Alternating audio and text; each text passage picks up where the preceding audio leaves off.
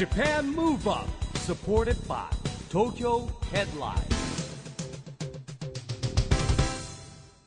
こんばんは日本を元気にプロデューサーの一木広治ですこんばんは、ナビゲーターのちぐさです。 Japan Move Up この番組は日本を元気にしようという東京 Move Up プロジェクトと連携してラジオでも日本を元気にしようというプログラムですはい。また、都市型フリーペーパー、東京ヘッドラインとも連動して、いろいろな角度から日本を盛り上げていきます。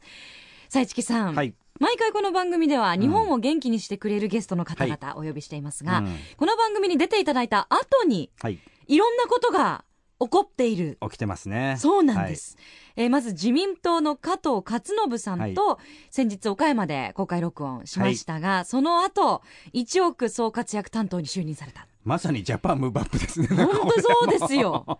に1億総活躍ですからね。ね一億。もう日本全体で。プの上行っちゃいましたね本当ですね。もっといいこれタイトルですからね。番組名変更したいぐらいな。本当ですよ。で、あの、車椅子バスケの根木真嗣さん、うん。お越しいただきましたね。え、車椅子バスケの男子リオパラリンピック出場決定。ね。ネギさん今もね毎月な何校も学校行ってるみたいですよ。ねはい。えもうあの本当に3日に一遍ぐらいで行ってるっておっしゃってましたしね。い、や、引き続き引っ張りだこになっちゃいますよね。まあ、そして、はい、この番組のマンスリーゲストだった、何よりもね工藤公康監督率い。はいるソフトバンクホークス、日本一になりました。4勝1敗ですよ。す強かった。ごいですね。強かったんですけど4勝1敗って福岡で2勝して、はい。東京で決まったんですよね神宮で、はい。で第3戦だけ僕見に行ったんです応援に、工藤監督。その日だけ負けました。残念で仕方がない。なんか縁起悪いんですかね。山田選手が方がいいんじゃない3ですか。連発打ったら神がかって3打席連続ホ ームランああ、まはい。あでもね、終わりよければ。だから4戦5戦行くのやめました。えそうですね。でも本当にこの番組出た後に、ん。さらにこう活躍されている方々がたくさんいらっしゃるっていうのはなんだか、ね、私たちは別に何したわけでもないんですけど、いやなんかこう手僕はしてますよ。柄みたいな感じが。僕はしてますよあ、ちぐささん。そうですか？そうですよ。か、はい。まあでもなんかね、この番組が、これ秋番組なんじゃないかと。さすがにね。え。まあだからちぐささんがいいんじゃないですかあ声が。ね。そうですね。なんか勝利の女神的な 的な思い込むだけはただですからね、はい。うんそう思わせていただきましょう、さあそして今夜のゲストも、えー、今年新しいポジションに疲れてうんこれからのご活躍がまさに楽しみな方です、愛知県一宮市長の中野正康さん。はい。あの中野市長はですね、えー、もともとね本当に愛知県一宮市に生まれてですね48歳なんですけれども、うん。高校まで名古屋にいて大学は東京大学法学部です、はい。それから郵政省入って、うん。郵政省が総務省に変わってですね、はい。で今は一宮市長ということでですね、今年からえー非常にですねエリートコースを歩かれてるんですけども苦労もされてるんですよ。あのヨーロッパに行ったりですとか、はいあの民間会社に出向したりとかですね、うんいろんな経験をしてきたんでですね、えー日本を元気にしてくれるんじゃないかなと思います地方から。はい。では、いろいろとお話をお伺いしてまいりましょう。この後は、一宮市長、中野正義さんのご登場です。ジャパンムーブアップ。Supported by、東京ヘッドライン。この番組は、東京ヘッドラインの提供でお送りします。Japan Move Up それでは、今夜のゲスト、愛知県一宮市長の中野正康さんです。ようこそいらっしゃいました。こんばんは。愛知県一宮市長の中野正康です。よろしくお願いいたします。よろしくお願いいたします。爽やかな挨拶ですね。爽やかですえー いきなりはい。いいお声ですね。あのまず早速ですね愛知県一宮市っていうのがちょっとねあの皆さん実は知らない方多いんじゃないかなと思うんですけどもどこら辺にあるんですか愛知県の？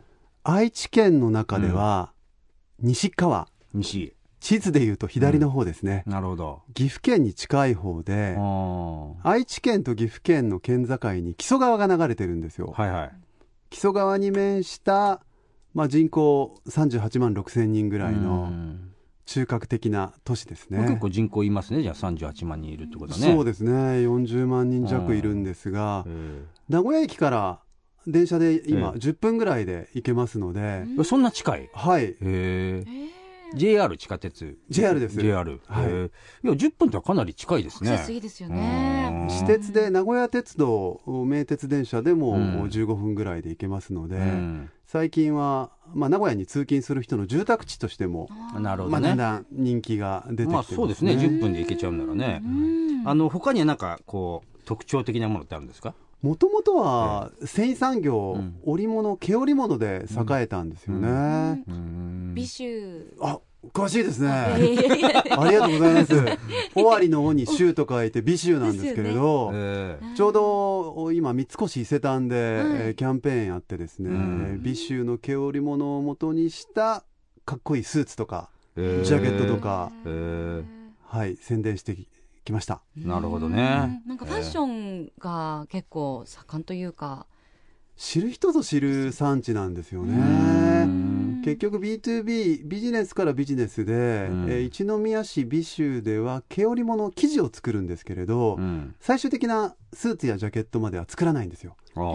作った毛織物をうんこうそれぞれメーカーさんに納めて、うん。まあ、超一流ブランドでスーツだったりジャケットだったり仕立ててもらって、まあ、お客様の手に渡るのでうんあんまり実は着ている超高級ブランドが一宮の生地だっていうのがねあ直接的には伝わらないわけですね。ないんか日本日本的なね感じがしますそうよねなんですよ、そうなんですよ、今、残念ですよね、いろんないい技術が各地にあると思うんですけれど、技術で勝ってるんですけれど、商売、ビジネスで欧米に負けちゃってるっていう、まさに日本を象徴するような え話ですね。はい、あのそんなね中野さんなんですけどまずあの、はね当時の郵政省に入省されたんですよね。そうです、で郵政省入って最初どんなことをやってたんですか？1990年、ええ。平成2年に郵政省に入りまして、え。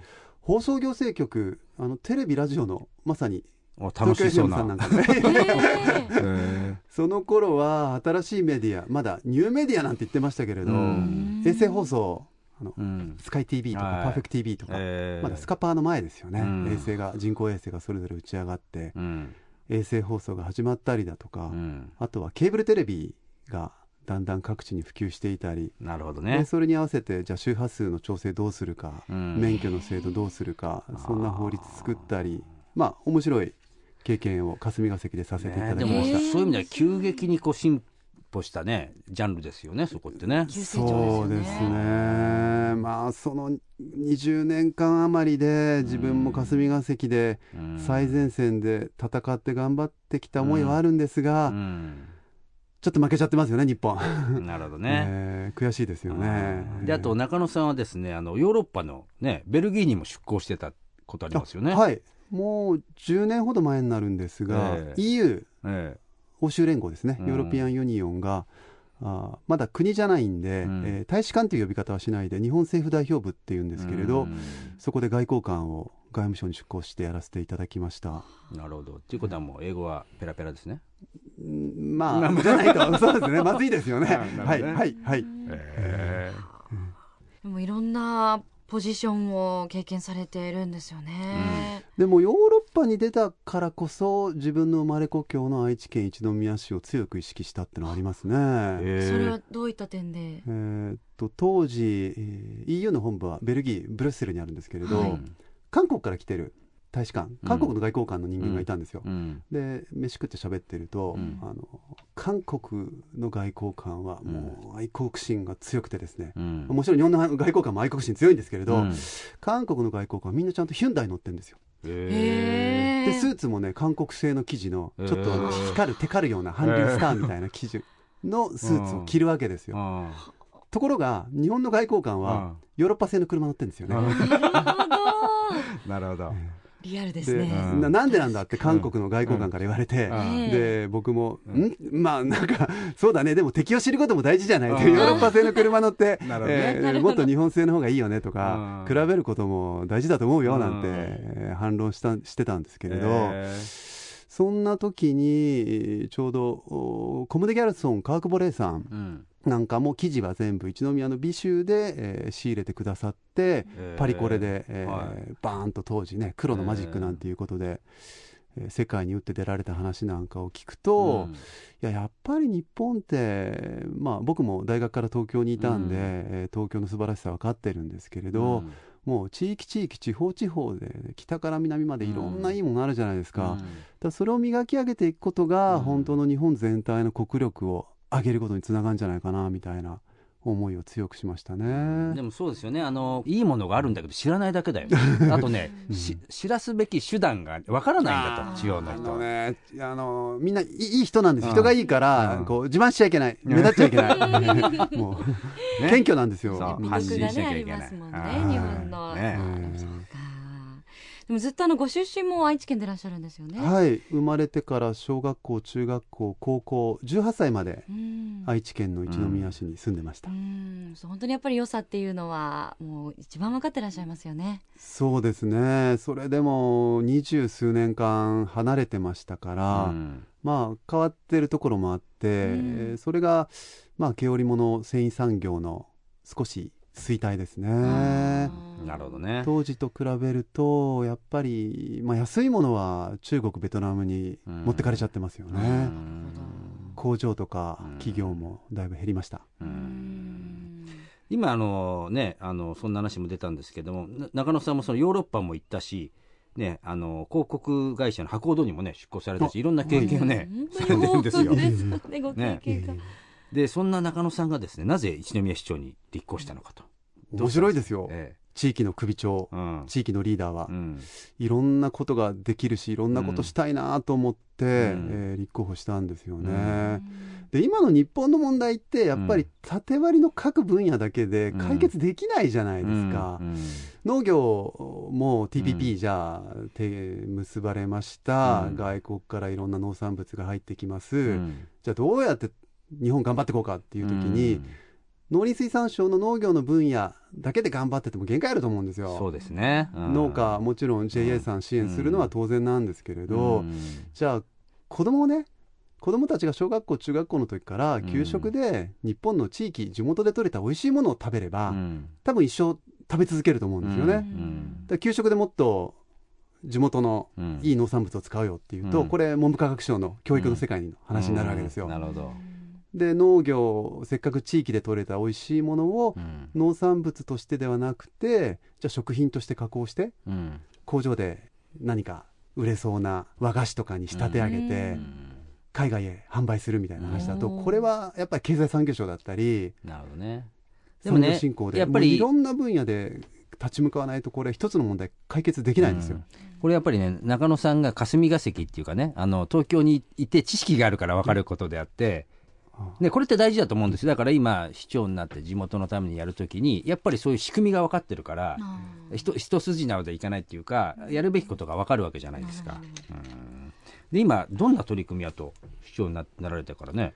今一番力を入れたいなと思って動いてるのが、市議会なんかで提案してるのは、子育てを応援する環境づくりですね。はい、えで小学校中学校のお子さんたちの子ども医療費の問題があるんですよ。ーうん。もう東京23区って小学生や中学生のお子さんが病気になって、うん。病院になっても無料、無料ですね、はい、なんですよね。うん。でもこれね地方行くとまだまだ有有料のところがあるんですよ。東京23区は割と財政がしっかりしてて裕福なんで、えそういうことできてるんで、うん親御さんたちもお子さん育てるのに負担が軽いんですけれど、うん一宮市はまだ有料で1割負担が残ってたんで、うん。まあ、新年度からは無料にしたいなと。なるほどね。うん。えあでももうすぐですよね新年度ってはい。言いますとね。ですから9月議会、市議会でもお問題提起しましたし、うん。次は12月に市議会あるんですけれど、えそこで、条例案を提出したり、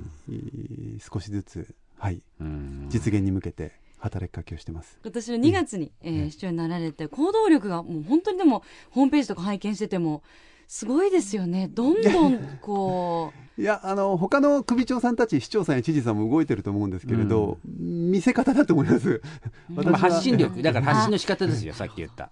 いろいろやっぱりご経験があるから、うん。できるんね。発信の仕方もすごく分かりやすいですし、ホームページもすごくあの地域に根ざしたというか、うん。市民の方との距離が近いように感じるんですよね。あの先日ありがとうございます。あった旭化成のはい。問題大変だったと思うんですけど、杭の問題ですよね。そうですね横浜市でマンションの傾きが見つかった件えツイッターであの、一宮市見ていただきましたか？ありがとうございます。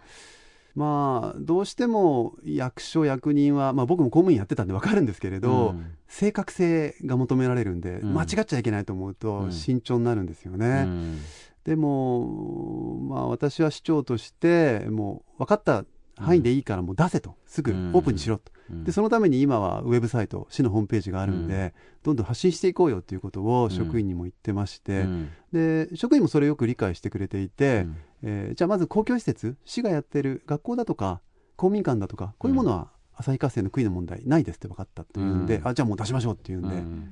すぐに発表しましたね。なんかあの職員の方が週末返上で自主検査にそうなんですよ。あれ難しいですよ。だって杭ってもうええ。ほら埋まっちゃってるから図面とか見て確認するのかなあれ。そうですよね。いや僕一応一級建築士なんですけど。だからええ見えないわけじゃないですか。だからええ掘れね掘ってみるわけじゃないから図面見てちゃんと入ってるかみたいな図していてね。面と当時の記録で、えー市の職員が立ち会っていて、杭を打って、えー岩盤硬いところに当たると確実に波形が変わるそうですね,、なるほどね。でそこで確認してるっていうことであれば大丈夫でしょうと、あのねまあそもそもがあってあっちゃいけないことなんですよまあもちろんそうですよね。本当うん。あとあのビジネス特区みたいなのもなんかこう考え目指してますね、え愛知県は世界一の車の会社が、ありますからね。トヨタ自動車さんがあるんで、ええーいい車作ってるんですけれどもうこれアメリカがグーグルだったり自動運転ですごいじゃないですか。進んでるらしいですねええグーグルとかねかなり、うん。だからガラッとねパラダイムシフトが起きちゃうんじゃないかと思って心配なんですよ。だから10年前までだったらうん。日本でソニーだったり東芝だったりきら星のごとくん。いろんないい電機メーカーがあったのがもうアップルに全部囲い込まれちゃったみたいな。そうねよく言いますよ、グーグルの方が今かなり進んでるらしいですね自動運転ねアメリカで。車に着々とうん彼らも狙ってますようね。ん。で本当全体考えなきゃいけなくなるんですよね、うん。技術の話だけじゃなくて自動運転してていやもし事故が起きましたと、うん。じゃあそこで誰の責任なんですか？っていうところを、うん。運転手なんですか？それともまあ機械を作った人なんですか？電波で制御してた人なんですか？っていうようなことをうん。もう技術だけじゃなくて法律家だったり行政も含めて全体で考えなきゃいけないんで、うん。そういう実験フィールドっていうのは我々提供していけたらいいなと思ってます。まあ、あとはあの地方創生の観点から中野さんから見てですね、はい。地元である一宮市の、えー一番の売りみたいなやっぱり繊維ですか？はい。ポテンシャル、松下幸之助さんでしたっけ、うん、ないものねだるなあるもの使えと。なるほど、おっしゃってたそうですけれど、うん。えー繊維産業の伝統もありますし、うもう一つは血血のりですね、うん。血血のりあのハロウィンの血血じゃなくてって滑りましたかね、今。あ のりで。あアドバンテージ、はいあのアクセス交通アクセスの良い血のりですね、は名古屋これから2027年にはうん。12年後にリニアモーターカーで。あはい。品川名古屋が40分で結ばれますかー。らそうする40分とですよ、名古屋から10分の一宮ってね、多分50分で通勤券。頑張っていきたいと思います。はい。ありがとうございます。中野さんあのこの番組はですねオリンピック・パラリンピックの開催が決まった2020年に向けてですね日本を元気にしていくために私はこんなことしますというアクション宣言を、えーゲストの皆さんにいただいてるんですけれども今日はですね、えー中野さんのアクション宣言をお願いしたいと思いますがいかがでしょうか、中野正康は2020年を目指して日本を元気にするためにキャラの立った地方として一宮市を盛り上げていきます。なるほどキャラの立ったキャラはい。まあそうですよねだから地方創生特性を持ったっていうね、はいえーことをしていかなきゃいけないわけですしキャラを立たせないといけないと思うんですよね。うんえーそれぞれがみんなね、地域ごとにいいものあると思うんですよ。いい人いると思うんですよ。そうね発掘と発信ですよ。ね。ですね、うんじゃあもう繊維キャラで主はに。い、でもね、農業、食品、頑張っていきたいんですよね。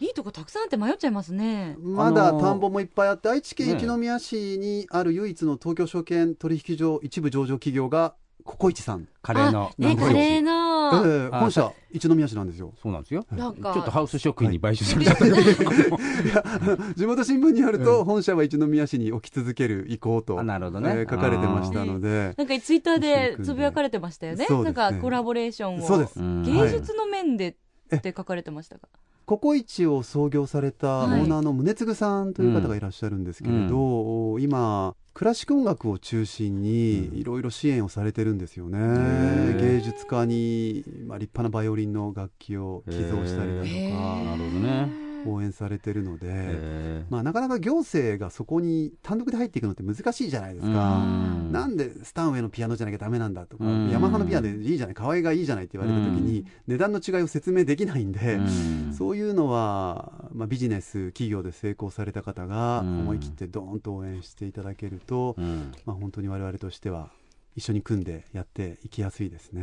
ん。んなるほど。そういう取り組みされてたんですね、へえなんかお話ししてたらココイチ食べたくなってきました。カレーをね。あとあのなんか盛り上がるお祭りが夏にあるっていう聞いたんですけど、うん。七夕祭りですね、へ先ほどもお話した通り、うん。毛織物産業で、ん。えー織物の工場がいっぱいあったんですよ、うん。昭和20年代30年代40年代。うん。でそこが一宮が元気だっていうことで、えー地方からいっぱいですね、毛織物の工場にうん。女工さんたち。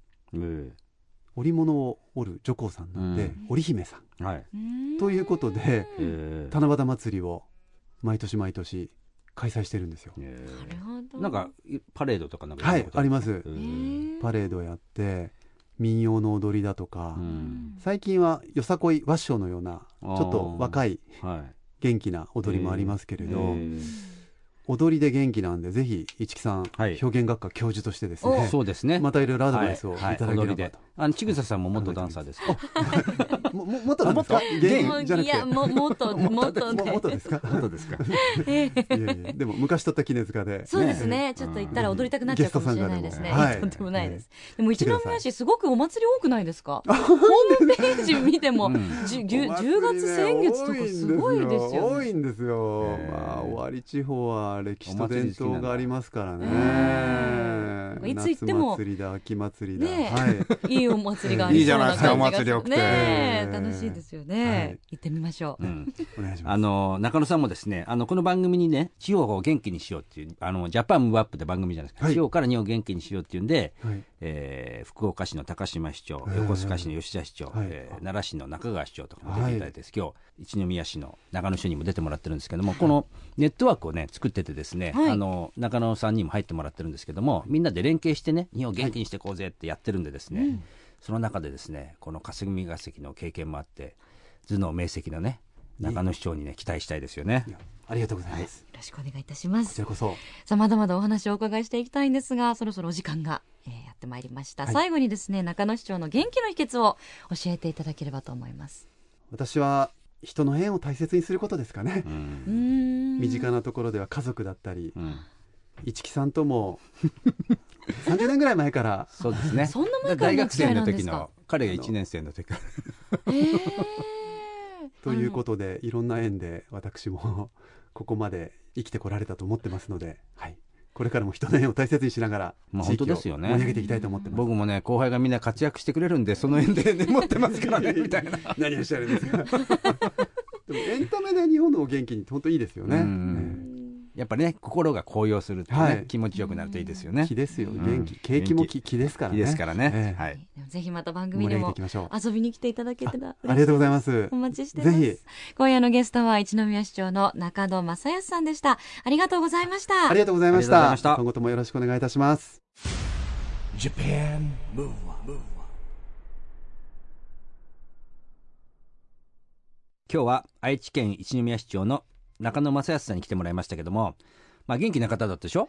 ね。はい。またその経歴に驚きました。うん。もうご経験がいろんな分野で本当にすごいですよね。うん。だからこまそこう多角的にこういろんな物事を見そうですね。ていろいろなアイデアも浮かぶんでしょうね。あだから時代の流れで彼は郵政省に入ったんですけれども、ええ。郵政省が総務省に変わったわけですよ、はい。自治省とかとね一緒になってそうするとまた領域が広がるじゃないですか、はいはい。あの各地方都道府県とかうね、んでそういう経験とかヨーロッパ行ったりとかそう民間会社行ったりとかね。やっぱりそういう経験が生きてますようね。ん。となんかうん。言葉のチョイスとかもお若いですよね、うん。こうキャラが立ったとか、うん。すごくポップな感じもして。やはりそれはあの学生時代東京で過ごしておりますんでね。ね。そういうことじゃないでしょうか。学生時代からお知り合いだったっていうのもまた驚き、そうですね。どんな学生さんだったんですか？大学4年の時の1年生。いや、うん。まあ、やっぱ名古屋から出てきておとなしい。だって東大受かって出てきたわけですから。法学部ですもんね。で楽しい東京のですねいろんなうん。カルチャーを教えてしまったんですね。あ。一木さんが。あの僕の弟と同期でしたから僕の弟は早稲田でしたけど、ね。だから弟同士も弟と中野さんも仲良かうったし、はい、じゃあぜひまた番組に遊びに来ていただきましょう、はい。さあそしてここで東京ヘッドラインからのお知らせです。来週月曜日発行の東京ヘッドライン最新号では食べて健康私のチョイスボリューム2と題して自律神経のスーパードクターとしてテレビなどで活躍中の小林博之先生のインタビュー第2弾が掲載されています。今回は食欲の秋に潜む糖質の取りすぎについてお話を伺いました糖質を上手にコントロールして血管を健康にするヒントが満載ですその他にも e ガールズのドリームメンバーインタビューなども載っていますよぜひ東京ヘッドラインをお近くのラックでピックアップしてください配布先は東京ヘッドラインのウェブサイトやアプリをチェックしてくださいねということで、 Japan Move Up そろそろお別れの時間です。次回も若さのヒントたくさん見つけていきましょう。はい、オリンピック・パラリンピックが開催される2020年に向けて日本を元気にしていきましょう。はい。ジャパンムーブアップお相手は市木浩二とちぐさでした。それではまた来週。来週。 Japan Move Up supported by 東京ヘッドライン。この番組は東京ヘッドラインの提供でお送りしました。